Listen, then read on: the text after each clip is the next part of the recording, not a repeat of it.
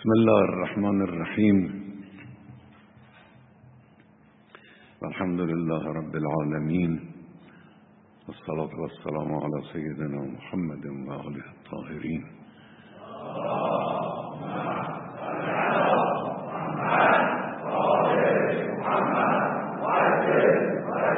سیما بقیت الله فی الارضین خیلی خوش آمدید.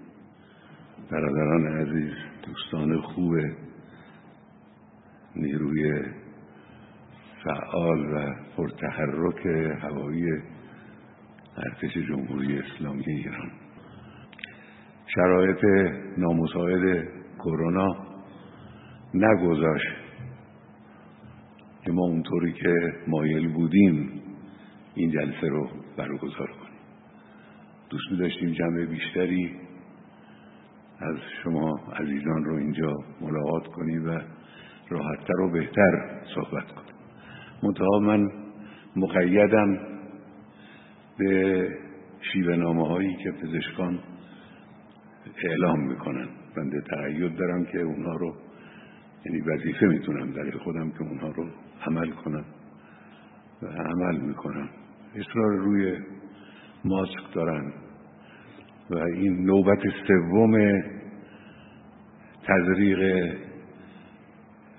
واکسن را هم من انجام دادم مدت ها قبل البته چند ماه قبل این رو. یعنی هر اون چه که دو پزشکان محترم مستحد بدونم لازم بدونم بنده مقیدم که انجام بدم. توصیه هم می‌کنم به مردم عزیزمون که به حرف متخصصین و صاحب نظران این رشته توجه کنن. و گوش کنن. اون که اونها صلاح می‌دونن لازم می‌دونن انجام میدن. به هر حال جلسه به این شکلی که امروز هست تشکیل شد. خیلی خوش آمدید. امیدواریم که انشاءالله خداوند همتون رو موفق بداره خب ایام ماه رجب است. من اولین عرضم به شما اینه که قدر این ماه رو به این روزها رو بدانیم. ماه رجب ماه توسل است ماه تضرع است ماه دعاست ماه تصفیه روانی و معنوی است. دلها رو به خدا باید نزدیک کرد. به خصوص جوانهای شما جوانهایی که هستید در جلسه و در سطح نیرو. به این تقویت ارتباط با خداوند هممون احتیاج داریم. در لحظه لحظه عمرمون به این تقویت ارتباط با خدا احتیاج داریم و این ایام ایام ماه رجب متناسب با این هست و زمینه فیوزات الهی و فیوزات معنوی است. خب امروز روز نوزدهم بهمن است. یعنی روز بیعت شگفتی ساز نیروی هوایی. روز یک حرکت تاریخی و نقطه عطف از سوی نیروی هوایی. از نسل کنونی نیروی هوایی شاید هیچ کس در اون روز حاضر نبوده. جوانها که اون روز به دنیا هم نیامده بودن. بسیارشون. ولی کن معتقدم که همه اون کسانی که امروز در نیروی هوایی با احساس مسئولیت کار می‌کنن در اون اعلام پیوستگی شریکن. در اون حرکتی که اون روز انجام گرفت همین شماها که اون روزم نبودید شاید در نیرو نبودید. یعنی اغلب سابقه کاریتونم این مقدار نیست. لکن در افتخار اون روز و در فضیلت اون روز شماها شریک. چرا؟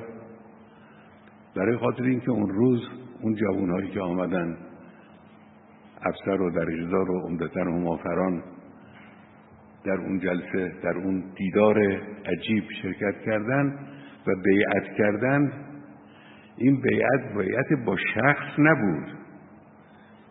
این بیعت بیعت با هدفها بود.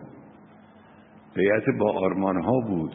بیعت با اون جهاد مقدسی بود که امام فرمانده مقتدر اون جهاد بود.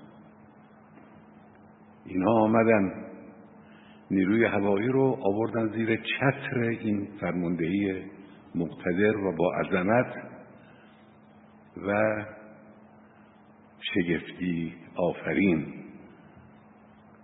این کار یک کار معنوی بود. لذا این کار جریان داره. این کار یه قضیه ای نبود که حالا اون روز اتفاق افتاد و تمام شد. نه.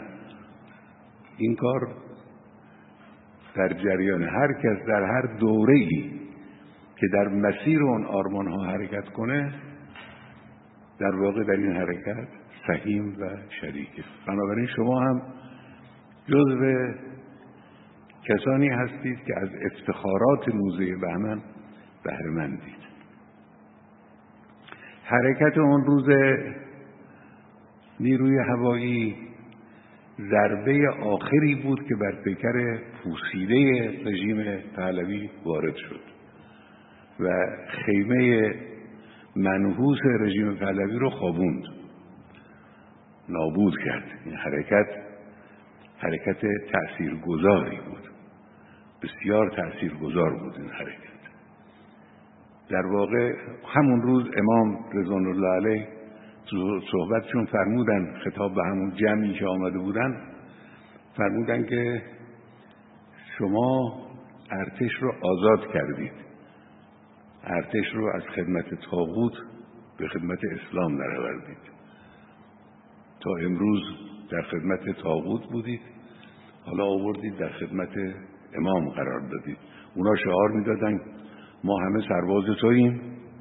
امام فرمودن شما سرباز امام زمانید. سرباز قرآن و اسلام هستید. و آمدید در این راه به حرکت می‌کنید واقعش هم همین بود. یک نکته چند نکته در این زمینه وجود داره. یه نکته این است که این حرکت نیاز لحظه بود. من روی این قضیه خیلی تکیه می‌کنم بارها تکیه کردم. ما همیشه باید در کارهای خودمون نیاز لحظه رو درک کنیم. یک کارهایی وجود داره که شما اگر الان انجام دادید این به هدف اصابت می‌کنه. همین کار رو اگر چنانچه در غیر این وقت انجام دادید اون فایده رو نداره. باید تشخیص داد که نیاز لحظه چیست. شما همیشه این کار رو می‌تونید انجام بدید. تو نیروی هوایی ببینید امروز نیروی هوایی به چی نیاز داره؟ اون کار رو در لحظه انجام بدید. این مهمترین به نظر من یکی از مهمترین کارهای هوشمندانه این جمع این بود. ولی اگر چنانچه اینا میذاشتن مثلا فرض کنید که ده روز بعد 20 روز بعد این کار رو انجام می‌دادن اصلا این اثر رو نداشت. اون روز این اثر رو داشت. نیاز لحظه رو تشخیص دادن این درسیست برای ما. یک نکته که نکته عبرت آموزی است که از این هم بایستی عبرت گرفت و درس آموخت. این است که در این حرکت نیروی هوایی رژیم تاغوت از جایی ضربه خورد که گمانش را نداشت. محاسبه نمی‌کرد که از اینجا ضربه بخورد. مثل همونی که در قرآن در سوره حشر فعتاهم الله من حیث لم یحتسبوا. در مورد قبایل یهود از جایی که خیال نمی کردند خدای متعال به اینها ضربه را وارد کرد. اینجوری بود. کسی خیال نمی‌کرد از دستگاه رژیم تاغوت که از نیروی هوایی از ارتش اونم از نیروی هوایی ارتش ضربه بخورن. اینا رو نیروی هوایی ارتش خیلی سرمایه گذاری کرده بودن. حامیان آمریکاییشون هم تعجب کردن. هایزر جنرال هایزر که می‌دونید این یه جنرال آمریکایی بود نفر دوم ناتو بود اون روز. این رو فرستادن آمریکایی ها به تهران برای اینکه بیاد اینجا ارتش رو جمع جور کنه و با هر وسیله هست با یک کودتای خونین نگذاره که رژیم ساقط بشه. یعنی او تصمیم گرفته بود که در تهران اگر لازم شد صدها هزار نفر رو به قتل برسونه. یعنی با این نیت هایزر آمده بود. تهران که البته ناکام شد و بدبخت شد و برگشت رفت. این هایزر در خاطراتش می من البته خودم ندیدم این کتاب رو برای من نقل کردن. او میگه که نیروی هوایی جایی بود که ما حتی انتظار کمترین ناآرامی را در آن نداشتیم. زیرا چه چه تا اینجا که از نظر فرماندهی و آموزش با آمریکا ارتباط نزدیکی داره. شاید خیلی از همون کسانی که اون روز در اون جریان عظیم تاریخی شرکت کردن کسانی بودن که تحصیلاتشون عمدتا یعنی تحصیلاتشون در آمریکا انجام گرفته بود. اونجا با فرهنگ آمریکایی آشنا بودن و اینجور بود. اما اینها از اونجا ضربه خوردن. خب این نشانه این است که وعده الهی صادق است. که خداوند فرمود انهم یکیدون کیدا و اکید و کیدا. اونها ترفند می‌زنند دشمنان و من هم در مقابلشون به اونها ترفند می‌زنم انهم یکیدون کیدا و اکید و کیدا. در یه جا دیگه الذین کفرو هم المکیدون. اونایی که توی این قضیه ضربه می‌خورن در قضیه جبهه حق و باطل جبهه باطل است که ضربه رو می‌خوره. و این همیشه همینجوره یعنی در این قضیه محاسبات آمریکایی ها غلط از آب درآمد. یعنی اونها یه محاسبه کرده بودن روی نیروی هوایی ارتش تاغوت این محاسبه غلط از آب درآمد. فکرش نمی‌کردن که اینجوری در بیاد. همیشه همینجوره. من اینو می‌خوام بگم. هر جایی که شما یعنی نیروی حق نیروی اسلام وارد میدان بشه در مقابل کفر دشمنان با همه جلال و جبروت ظاهری که باطن و مغز ندارد در محاسباتشون اشتباه می‌کنن. همیشه همینجوره در مورد خود انقلاب همینجوره دیگه. هم در اول این اتفاق افتاد هم تو این چلو چند سال همینجور اتفاق افتاده. همیشه محاسبه کردن همیشه فکر کردن که ضربه آخر رو دارن می‌زنن خودشون ضربه خوردن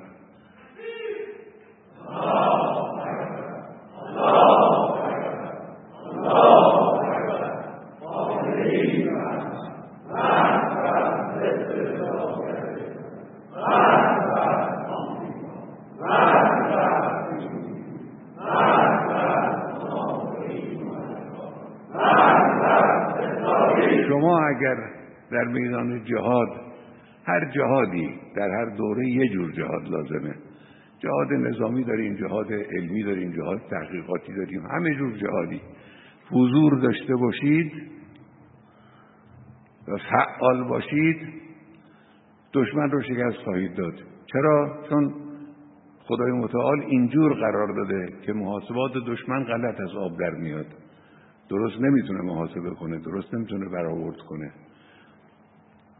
امروز خود آمریکا هم دچار این مشکله. مشکل فعتاهم الله من حیث لم یحتسبوا از جایی داره ضربه می‌خوره امروز آمریکا که اصلا هرگز این رو محاسبه نمی‌کرده. امروز دو تا رئیس جمهور آمریکا رئیس جمهور قبلی و رئیس جمهور فعلی اینا دست به دست هم دادن که تتمه آبروی آمریکا رو ببرن و دارن می‌برن. او یه جور این یه جور.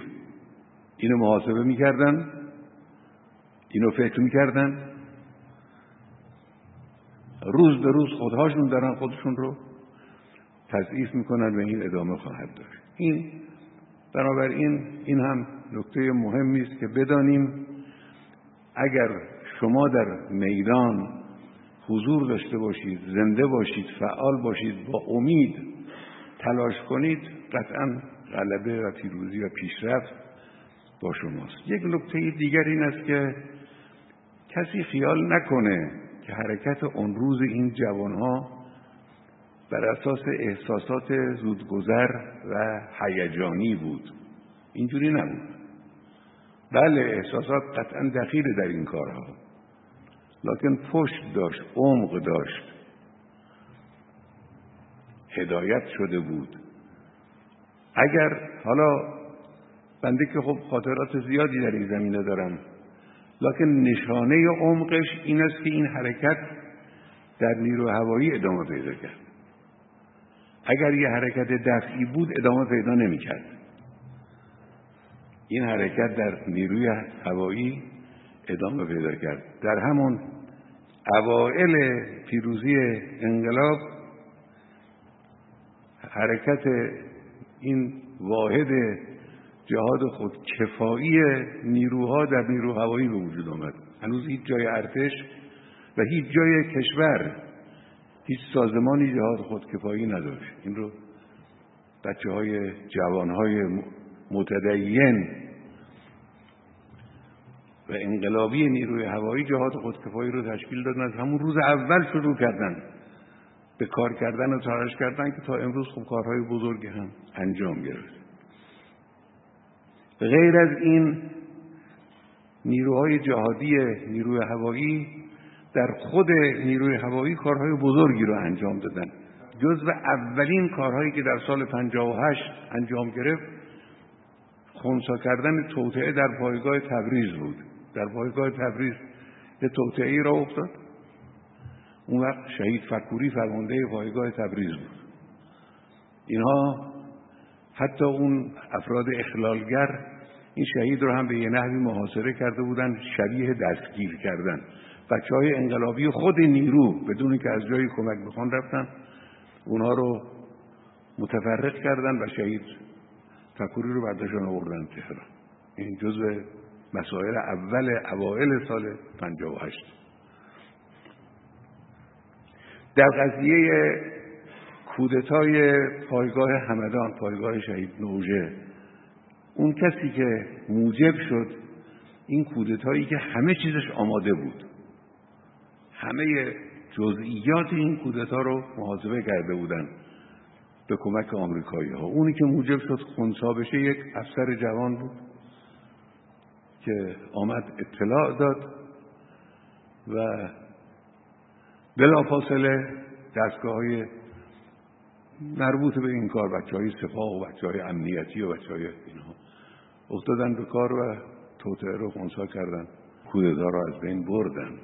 خود بچه های نیروی هوایی این کار یه افسر جوان یه خلبان جوان آمد اطلاع داد و یعنی خود بچه های نیرو خود نیرو این کار رو انجام داد.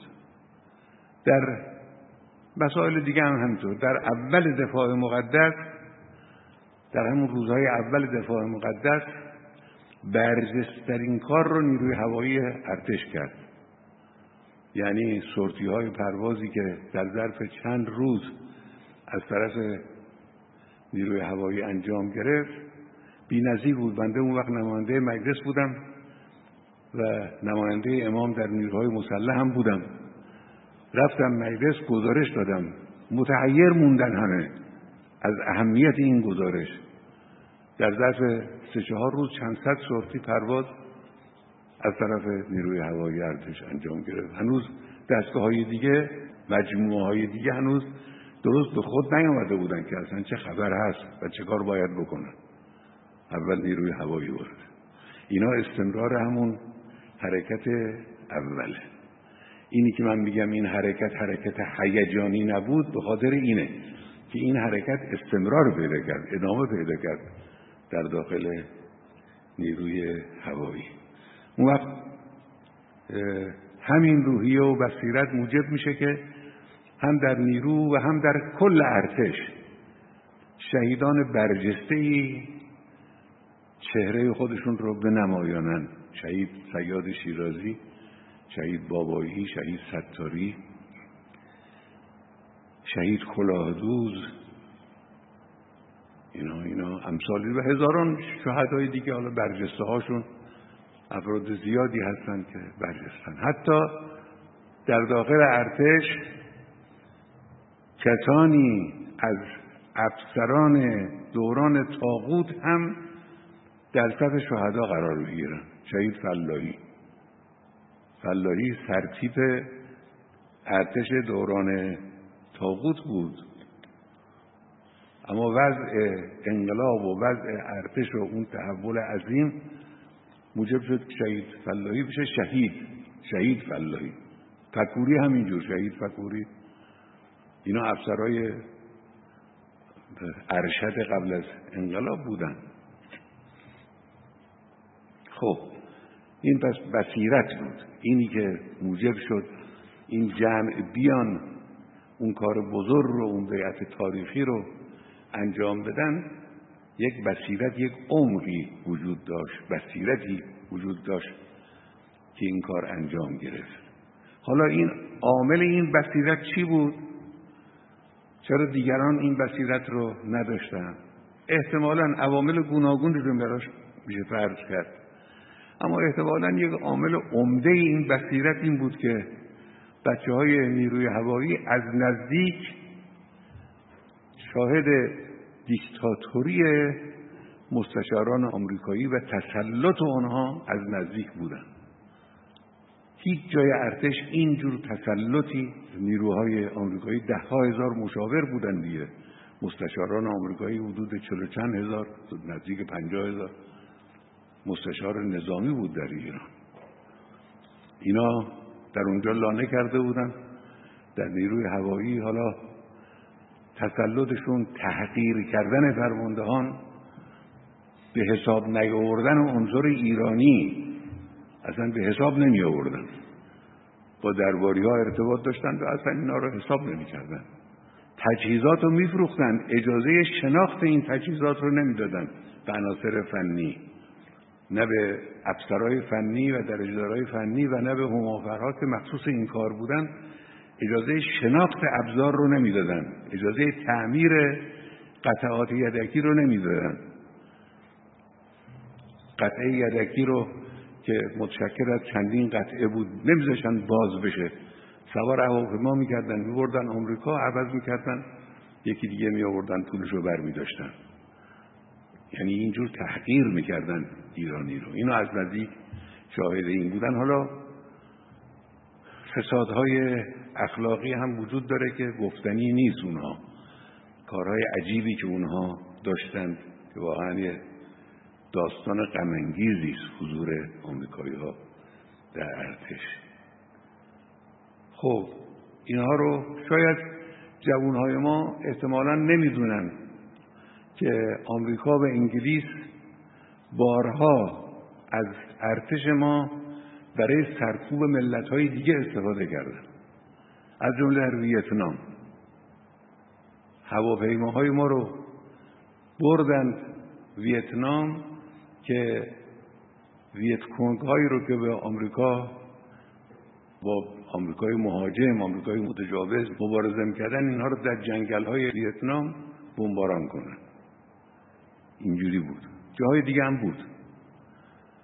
حتی گفته شد برای من که من اینو از نزدیک اطلاع ندارم که سندهای موثقی وجود دارد که فانتوم های ایران در اختیار رژیم صهیونیستی هم قرار می گرفتن خب چه استفاده ای می‌خواست بکنه؟ لابد برای سرکوب فلسطینی ها دیگه. یا برای مقابله با دولت های اون روز مقاومت عرب دولت های مصر و سوریه و همسال اینها دیگه. یعنی دستگاه هایی که متعلق به ایران و به اسلام بود اینا در خدمت آمریکا و اهداف آمریکا برای سرکوب مظلوم و کمک به ظالم مورد استفاده قرار می گرفت خب اینها مسائل واقعا مهم نیست که اینها رو باید دانست. این خیانتی بود که حالا خیانت های رژیم پهلوی یکی دوتا که نیست. اما این هم یکی از قلمه های مهم خیانت های رژیم است.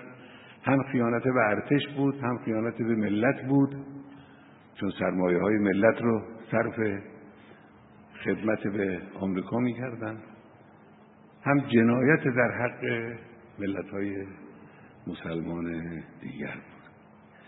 مطلبی که من بیشتر می‌خوام رو او تکیه بکنم و توجه شما و دیگرانی که میشنون این صحبت رو جلب کنم این است که ما امروز من مکرر تکرار کردم جهاد تبیین. من می‌خوام بگم اگر اون روز که این حرکت تاریخی نوزه بهمن در برابر امام انجام گرفت. اگر اون عکسی که از این واقعه منتشر شد اگر منتشر نمی‌شد یعنی این کار تبیینی اگر انجام نمی گرفت این حادثه نه موندگار می‌شد اینجور نه اثرگذار می‌شد. یا حادثه بود مثل حوادث فراوان دیگری که اتفاق میفته و فراموش میشه. عامل ماندگاری و اثرگذاری این حادثه عبارت بود از همون قاب تصویر هنرمندانه ای که از این منتشر شد. تبیین اینه. تبلیغ کردن و نشان دادن اینه. این به برکت یک کار محدود. اون روز خب امکانات رسانه‌ای مثل امروز که نبود. خیلی محدود بود. یک کار محدود و کوچک رسانه‌ای یک حرکت مثل حرکت بیعت نیروی هوایی در روز 19 بهمن میشه تاریخ ساز میشه مندگار میشه اثرگذار میشه تحول بخش. روایت درست اینه مسئلهش.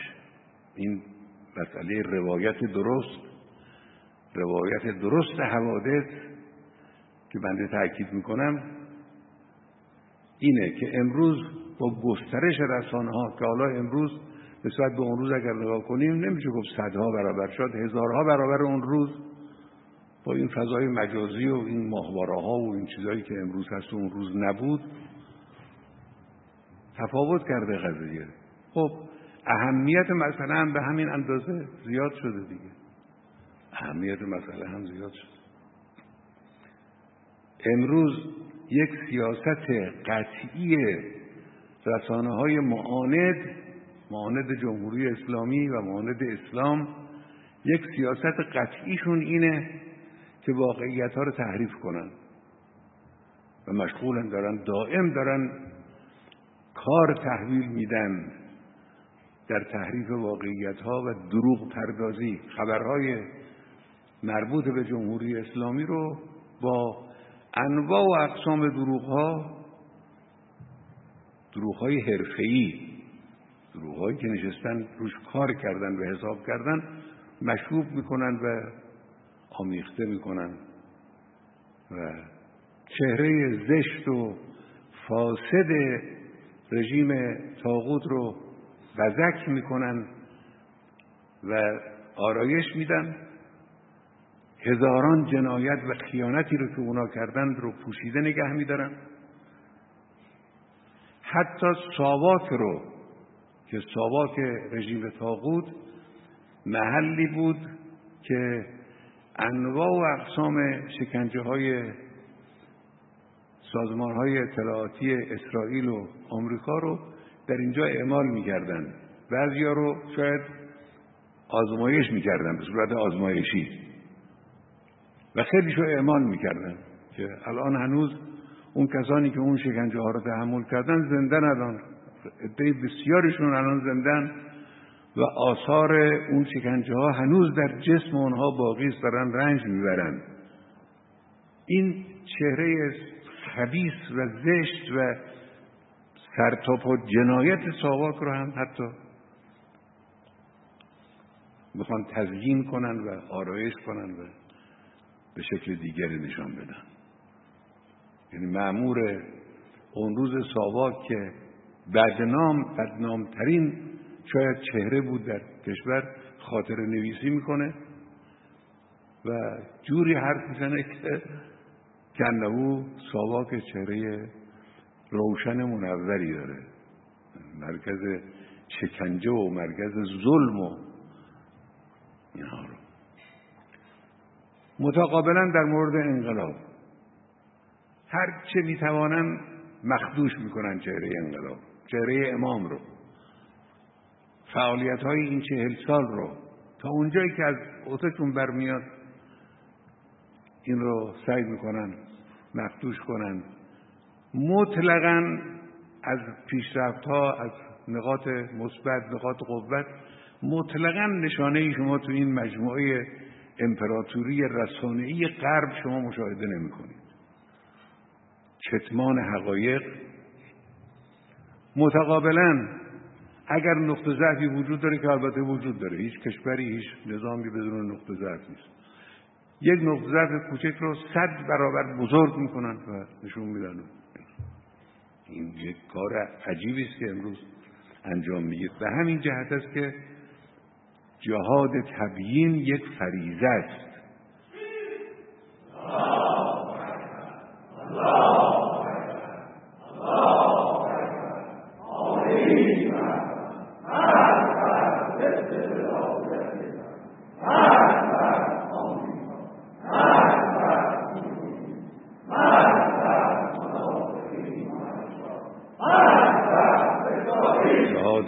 تبیین یک فریزه قطعی یک فریزه فوری است.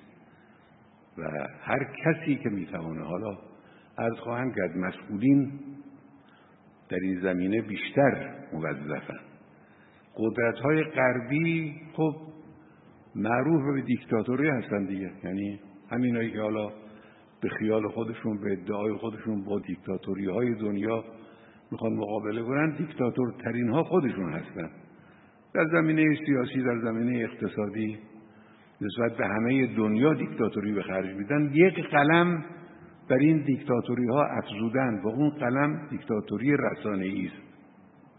دیکتاتوری رسانه یعنی شما مثلا فرض کنید تو مجموعه فضای مجازی اسم شهید سلیمانی رو نمی‌تونید بیارید. حذف می‌کنن. دست اوناست دیگه فضای مجازی که کلیدش دست اوناست وزیر کلید اوناست تحمل اسم شهید سلیمانی رو ندارن. تحمل عکس او رو ندارن. امروز اینجوره قبلا هم بود البته. قبلا هم این دیکتاتوری ها بود. در خود آمریکا مرحوم حاج احمد آقا رضوان الله علیه برای ما نقل می‌کرد. ایشون امام یه پیام حجی به نظرم پیام حج بود. پیام مفصلی داده بودن. حاج احمد آقا گفت من به فکر افتادم که این رو خب در آمریکا که میگن آزادی بیان هست توی یکی از مطبوعات آمریکایی این پیام امام رو پخش کنیم. میگو پیغام دادم به دوستانمون که اونجا بودن گفتم هر چی پول لازم باشه من در مقابل این میدم. مثل اطلاعیه که پول میدن پخش می‌کنن. گو هیچ نشریه حاضر نشد اینو چاپ کنه. آزادی بیان بیان حقایق. حاضر نشدن الاویه امام پخش کنن نویسنده یک کتابی درباره لانه جاسوسی که تفصیلات لانه جاسوسی رو نوشته جزو خود عناصر اونجا بوده. ایشون گفتش که ما در آمریکا با هر ناشری تماس گرفتیم که اینو چاپ کنه قبول نکرد. هیچ ناشری قبول نکرد. تا بالاخره رفتیم کانادا اونجا یه ناشر رو پیدا کردیم. او قبول کرد. بعد پشیمانش داشتن می‌کردن. هی تلفن تهدید فلان چیز. دیکتاتوری رسانه‌ای یعنی این. وقت ادعا می‌کنن که ما طرفدار آزادی بیان هستیم. هر چیزی که امروز هر کلمه ای که در ارتباط با سیاست های غرب معارض اون سیاست ها باشد یا همراه او نباشه ممنوع تصویر ممنوع انتشار این هاست وقت از همین فضا برای بزرگ نمایی مشکلات در جمهوری اسلامی یا درباره اسلام درباره مفاهیم اسلامی معانی معارف اسلامی برای تخریب اینها و مخدوش کردن اینها حد اکثر استفاده رو می‌کنند. خب این یه واقعیت تلخی است. وظیفه رو بر دوش همه می‌گذاره. از کردم متولیان رسانه ها در درجه اول مسئولن. چه رسانه ملی و چه سایر رسانه های گوناگون چه فضای مجازی چه مجموعه مطبوعات همه موظفن تو این زمینه وارد این میدان بشن بله. هر کسی که یک منبری برای حرف زدن دارد با افکار عمومی جامعه در این زمینه موظفه در کشور هزاران حماسه به وجود میاد.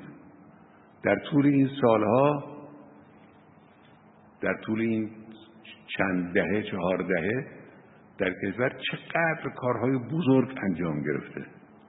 چقدر کارهای حماسه آمیز انجام گرفته. خب اینها بایستی بیان بشه. اینا رو دشمن کتمان می‌کنه. دشمن اجازه نمیده. در عرصه های اجتماعی در عرصه های اقتصادی در عرصه های عمرانی در عرصه های آموزشی در عرصه های بهداشت و درمان در صنعت در صنعت.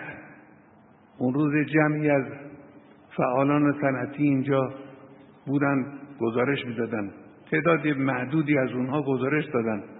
همراه گزارش اونها تصویر این فعالیت ها هم نشون داده می‌شد اینجا توی این حسینیه.